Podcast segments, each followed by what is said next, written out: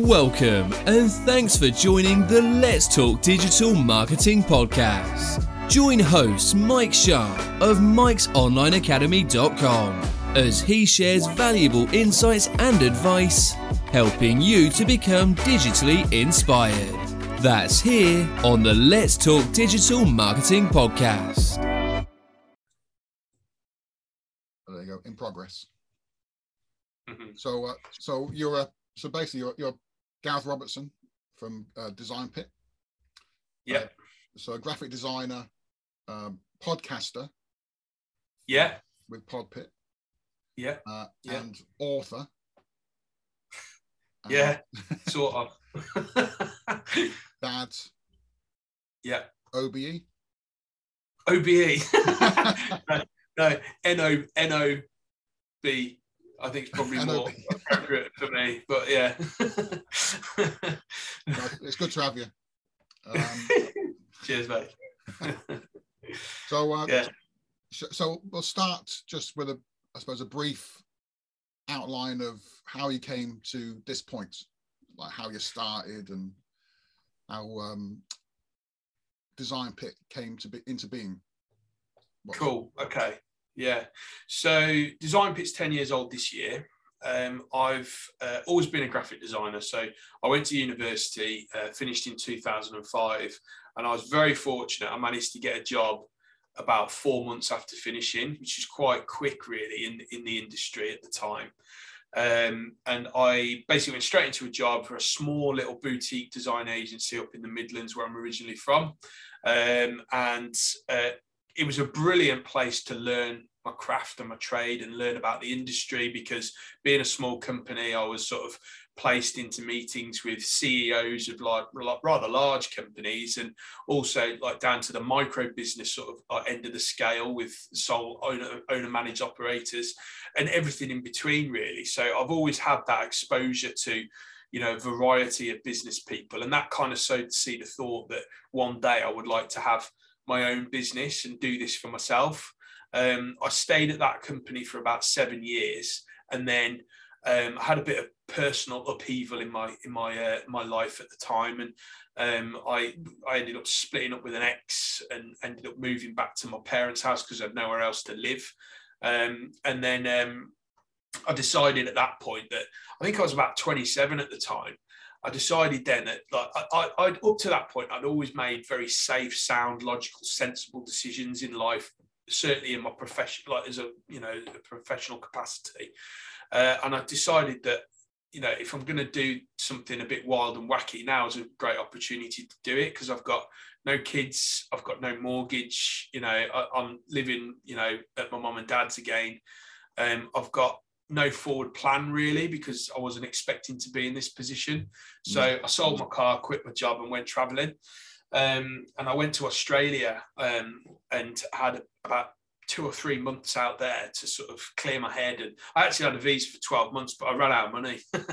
um, so um, I had the holiday of a lifetime, basically, traveling across Australia. And it was just what I needed at the time. And Wow. I was literally backpacking on my Todd, you know, on the other side of the world.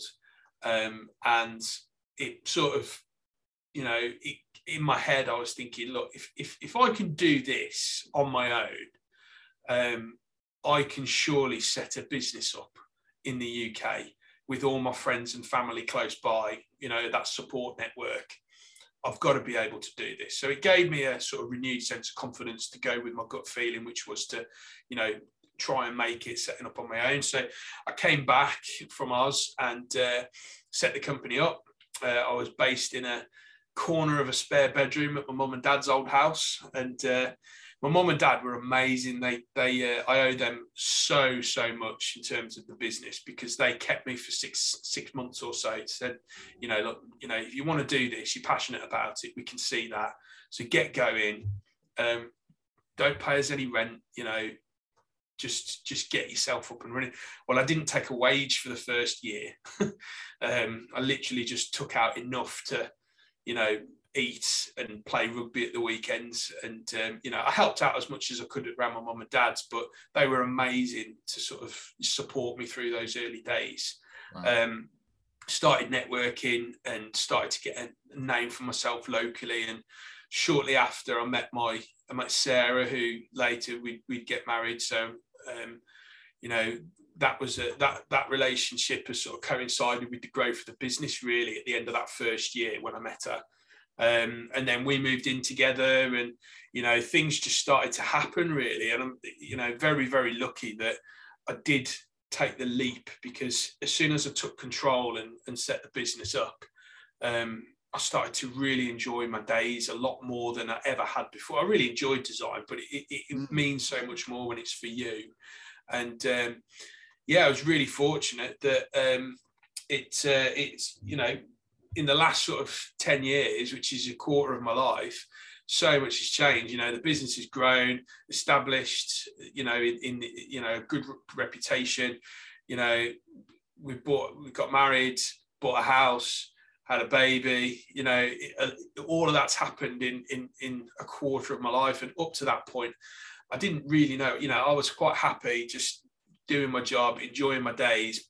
You know, playing rugby at the weekend, going to the gym, like not really thinking too far ahead, but you know, I think taking control and going on my own, it sort of helped me, you know, become a more rounded person and, and plan ahead a bit more. So, so yeah. yeah.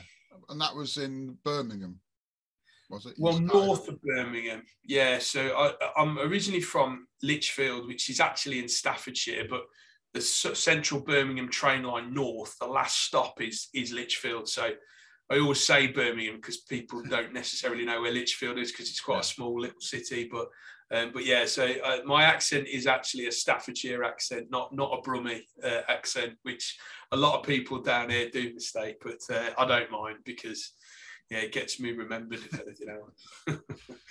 so, what made you move down to Salisbury?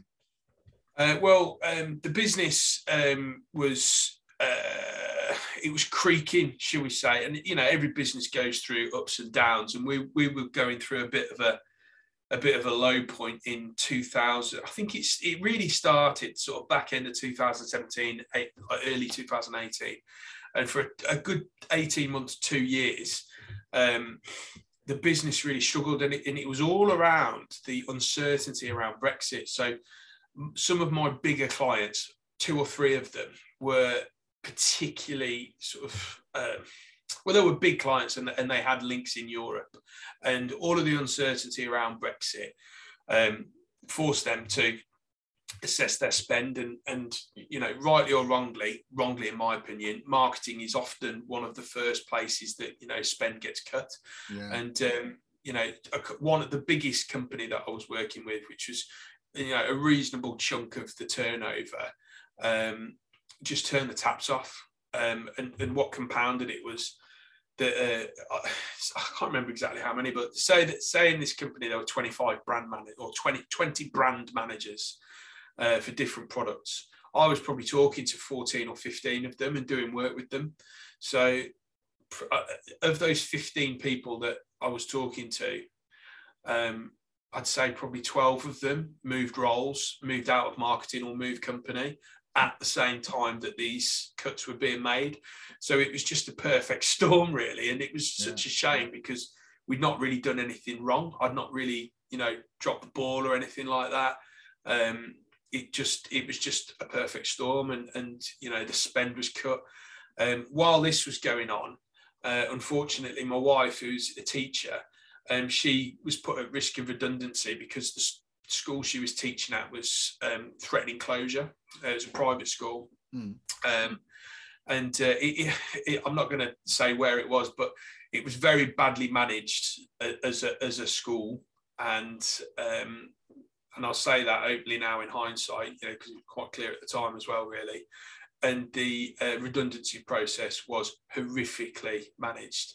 Um, and unfortunately for my wife, um, she ended up sort of hanging on in the hope that there was an investor that would keep the school open. Ultimately, didn't happen, um, and she was she didn't have a job to go back to in the September, so she had to go into a supply agency, which was just soul destroying work, really. Yeah. Um, and um, yeah, she started looking for work for the the academic year after, uh, which would have been um, 2020, she couldn't find the job.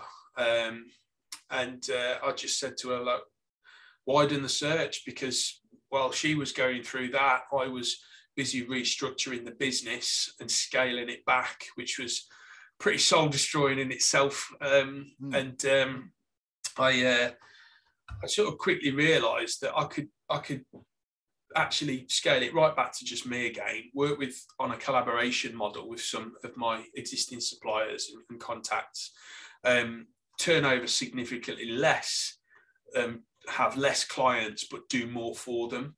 And in in going switching to that model, um, I could um, I could probably earn more than I was when I had more staff, premises. You know, yeah. overheads were like significant. You know, I, I, think at one point, I think at the point where I made the change, the overhead to stand still each month was about nine grand a month which is a lot of money. Yeah. When yeah. You know when when you, some of your bigger clients are assessing spending and stopping spending, um, like when I restructured, those overheads are right down now to like, like I think you know my overhead is significantly lower um, to the point where you know I don't worry about it at all because I know that I've got enough work month to month, and I'm you know working with great clients. Very fortunate, really. Um, so I was doing that, and, and I quickly realised I don't need an office. I can work from anywhere.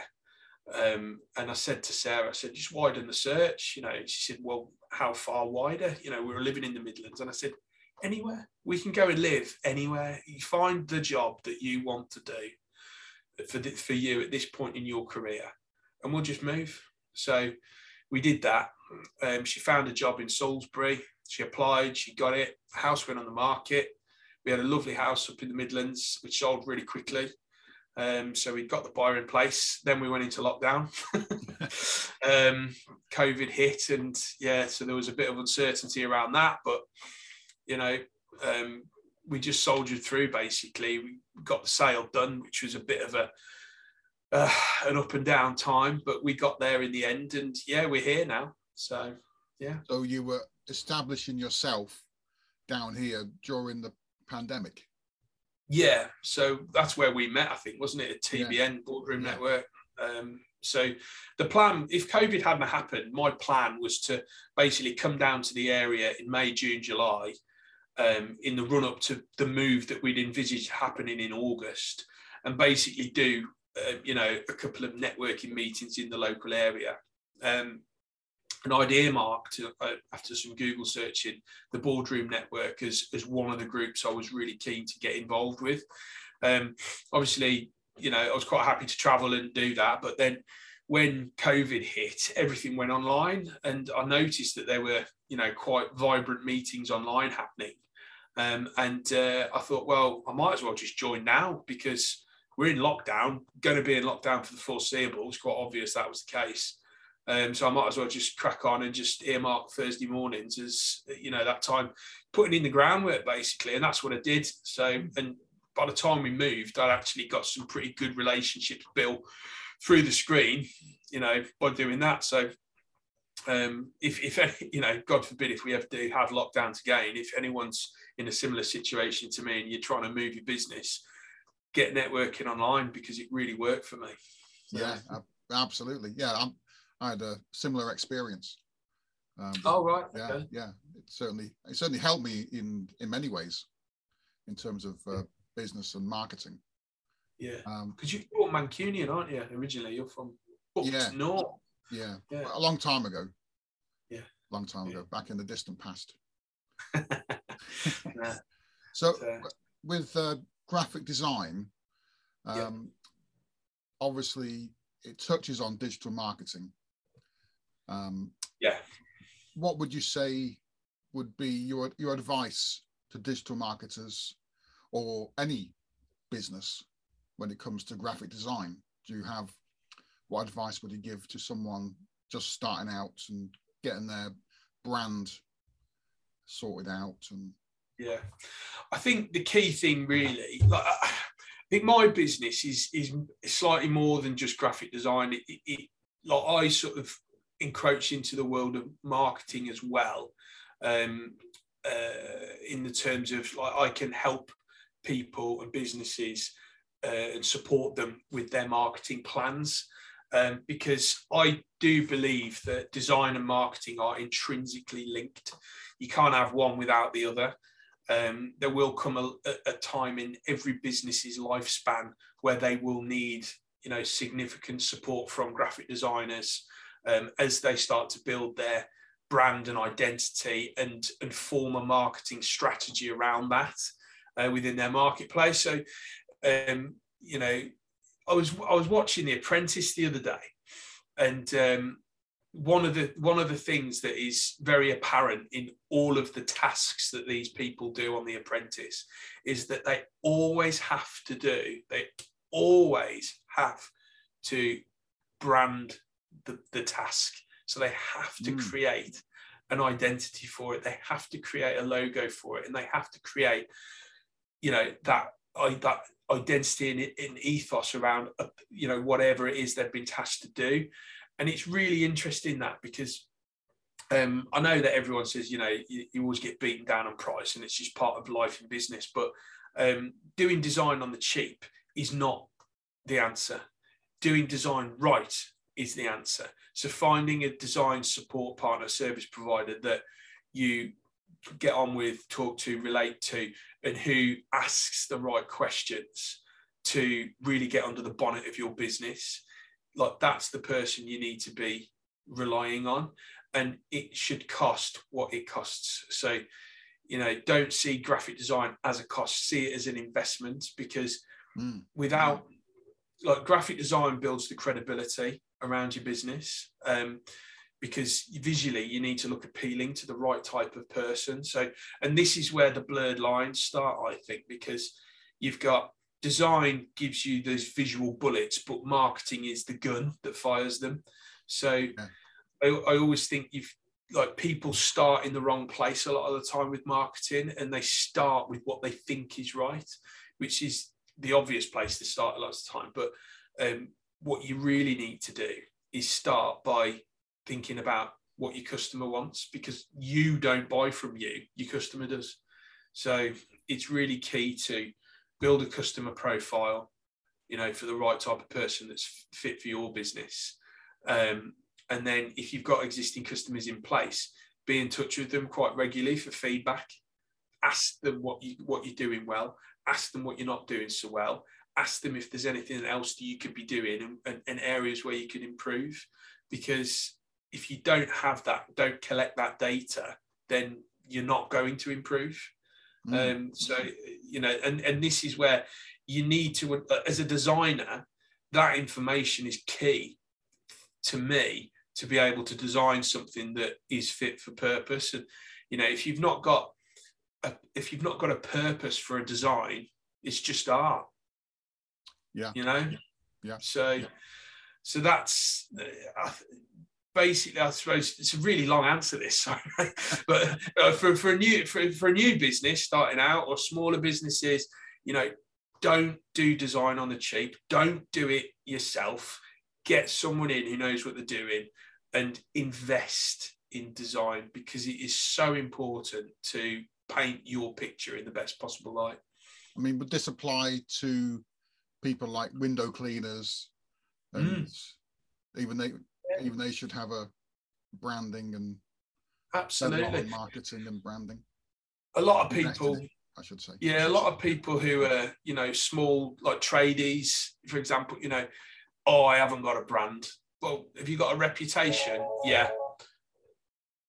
Um, and if you've got a reputation then you've got a brand because yeah. effectively they're one of the same thing you know, if you're known because as a window cleaner because you turn up on time to do your quote, you turn up on time to do the clean, you put your your you know, you turn up to collect your money when you say, or you set up your direct debit when you say you're going to do it. The windows are always clean. You're always smart and tidy. Your van's always been cleaned. You know, if you get known for these things, then that's your reputation. But ultimately, that is what feeds into your brand identity as well. So for anyone who says like you know well oh, we get a lot of our work based on our reputation well there you go you've got a brand yeah. so yeah, it, it is important for for small micro businesses right up to obviously it gets more complex as you get bigger. You know, um, there's more things to consider. But yeah, everyone's got a brand, whether they like it or not. That's very true. Uh, so part of your services include not just graphic design then, but also you work on things like uh, reputation, reputation, marketing, uh, consistency. Yeah. yeah. So I'm actually we were just talking before we started the recording, but um, I've just started well, I've not started. It was a while ago that I've started to develop it, but I'm in the process of rolling out some um, testing for some workshops that I'm about to launch, hopefully later this year, sort of May, June time, where um, I basically take small groups of business owners, probably more towards the micro end of the scale, um, you know, micro and SME business owners, um, to to really help them to understand what a brand is what an identity is, what a logo is, how these things interact with each other, because they're all different. They all support one another. Talk about customer profiling, understanding who your customer is, where they are, what they do, what they look like, and all of that. Um, then building CVPs, customer value proposition. So once you know what your customer looks like, that profile is, how do you talk to them? What's in it for them? Where's the value? Um, we start to develop unique selling propositions. We start to develop a real uncover really what the mission of your business is because every business has one. It's just you might not know it yet. Mm. Um, and then talk about the marketing mix um, and how you can develop a 90 day marketing plan um, that will help you, you stay on track.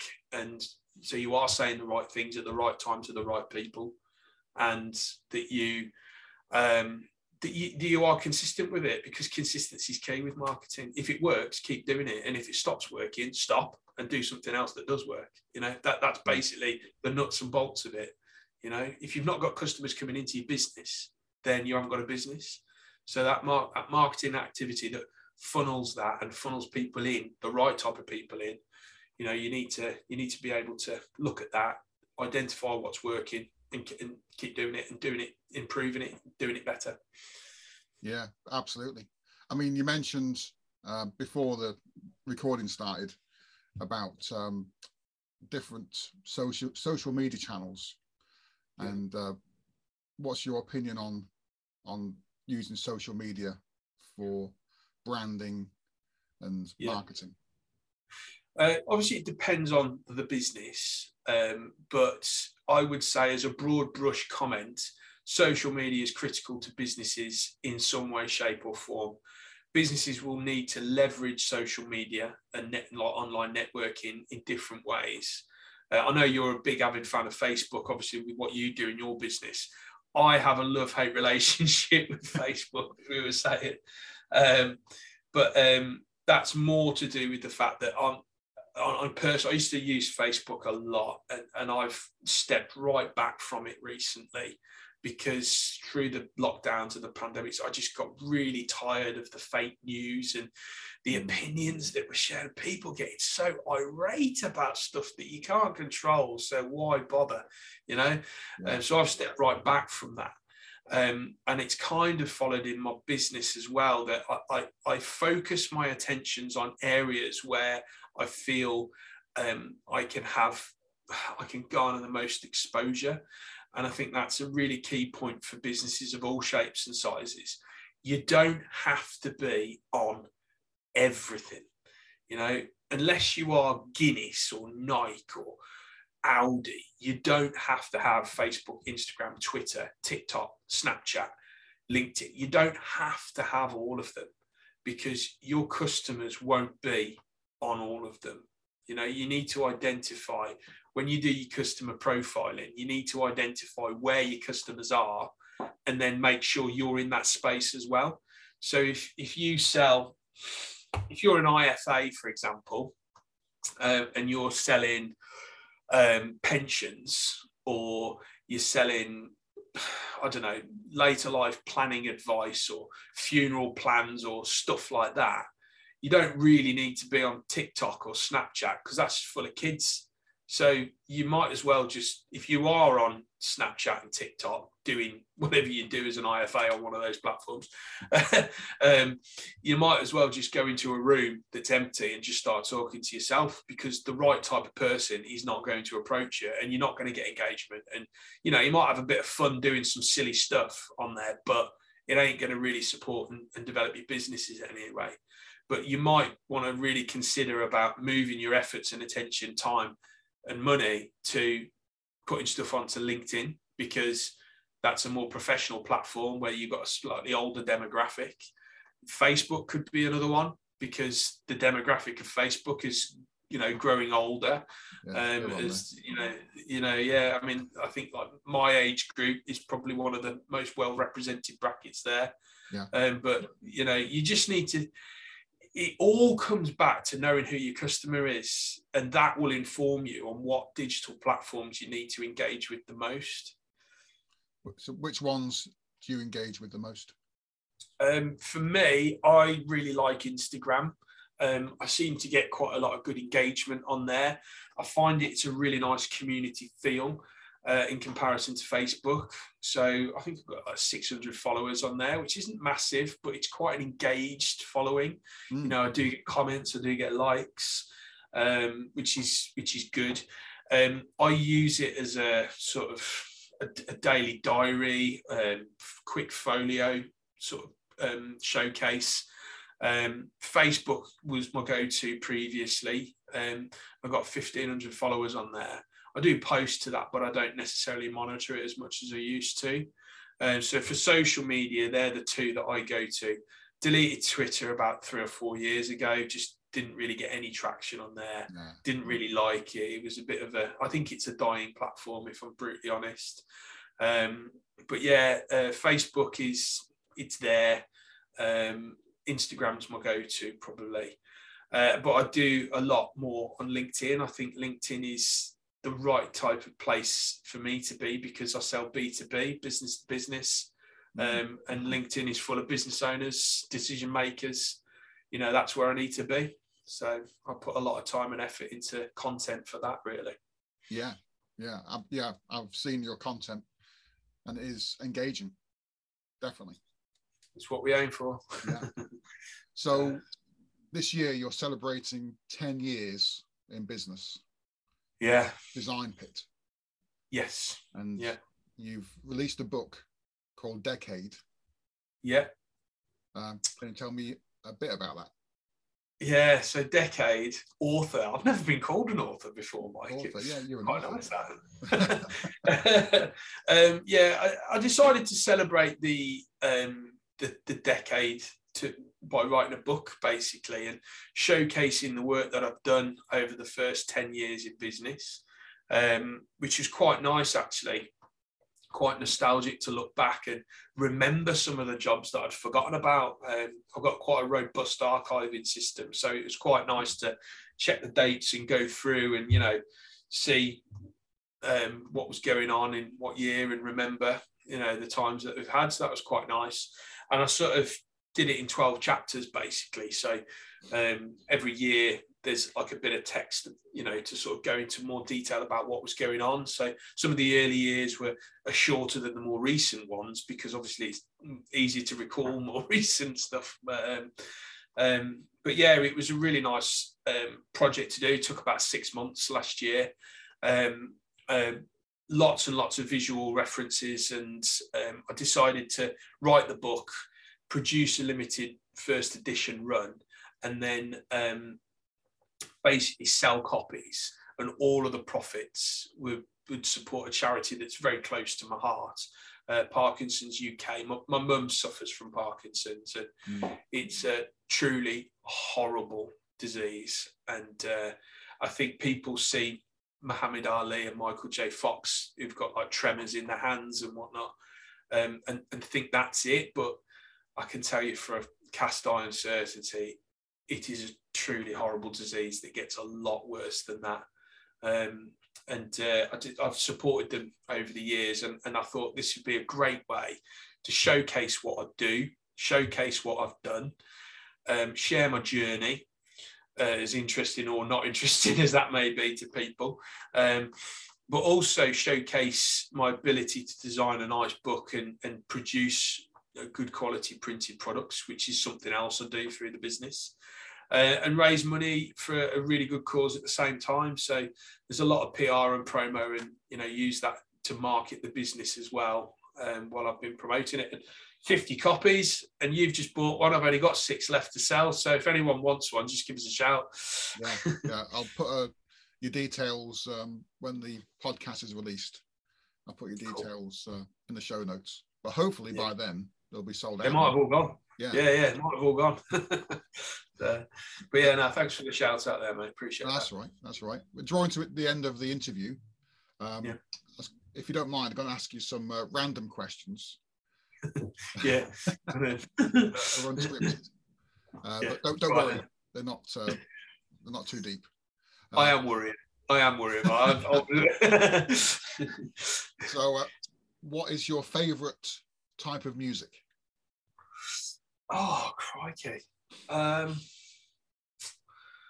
I like a bit of old school rock, a bit of ACDC. Um, quite like a bit of Rammstein as well in the gym. Quite like a bit of proper grunty, loud metal rock stuff like that. Yeah. Do you like any cheesy stuff as well? Um, partial to a bit of Elton John.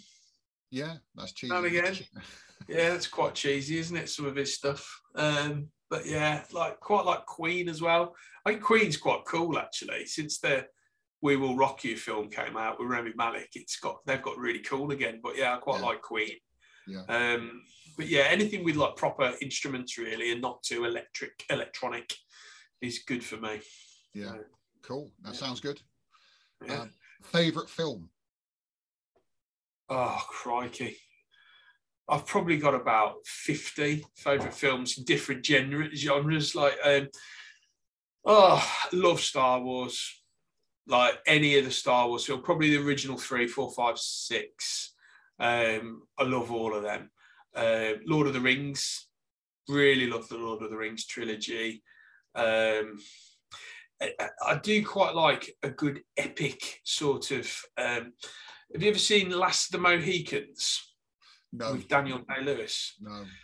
That's a good film. I quite like the sort of epicness of like, you know, old historical stories that might not be factually true or based on any truth, but they sort of like depict a story within a time. And, you know, The Last of the Mohicans is a bloody good film. And yeah, I quite like that. Yeah. Okay. Great. Um, favorite food? Oh Christ, mate, that's really tough. That is because I like food uh, generally. Uh, love a curry. I do like being a Brummie as well. I do like a curry. Um, I'm, yeah, I, am I'm a bit soft now. Though I used to, I got up when I was at uni because I went to university in Stoke on Trent, um, and they had some nice curry houses up there actually because it's in the north of the Midlands still. Uh, and there's a gang of us at uni, and we got up to sort of like seriously hot. You have to train your taste buds, but we got up to like beyond the madras. Is it? I think I had a phaal once. If anyone's had a phaal, that is a super hot curry. But I don't think I don't think I could do it anymore. I don't think I could put myself like through it. Initiation ceremony. Yeah, yeah, yeah. It's like one of those toilet roll in the freezer overnight jobbies. that was. yeah. okay, favorite artist. Oh, do you know what? I'm going to say my dad. Wow. Because my dad paints and he paints abstract landscape. And I absolutely love his stuff. Um, he's got a great website that designed by a really great graphic designer um, called Peter Peter Robertson dot art, um, and he's got some beautiful really nice abstract painting. He's got a couple of collections. He's currently working on his third, but um, yeah, like, and I'm super proud of my dad because he uh, is retired and he's gone back to painting after many years. Uh, and he's making a serious go of it and he's getting a good reputation. He's got a couple of collectors now, and he does this all while supporting my mum, who's obviously quite poorly with Parkinson's. Um, so it's a bit of a release for him, but he's been really good, uh, you know, sticking with it over the years when it's become more challenging. And I'm super proud of my dad, and uh, he's definitely my favourite artist. Yeah. Wow! Wow! Okay. Um, favorite quote? Uh, trust your gut. Rarely is it wrong. Gareth Robertson, 38, Salisbury. I've said it for years. I don't know where I heard it. I'm gonna. I can't remember where I heard it, but I'm gonna claim it as my own. But yeah. trust your gut because if it feels wrong, it probably is. If it feels right, yeah, you'll be all right. Yeah, That's very really. succinct. Yeah, motto for life. yeah, brilliant, Gareth. Uh, thank you for being a great uh, subject, a great um, subject guinea pig like for my uh, podcast. Uh, thanks for having me on, mate. Really, really enjoyed chatting. And uh, yeah, uh, when we launch the next series of my podcast, I'll give you a shout. We'll get you on. We'll have a the return leg.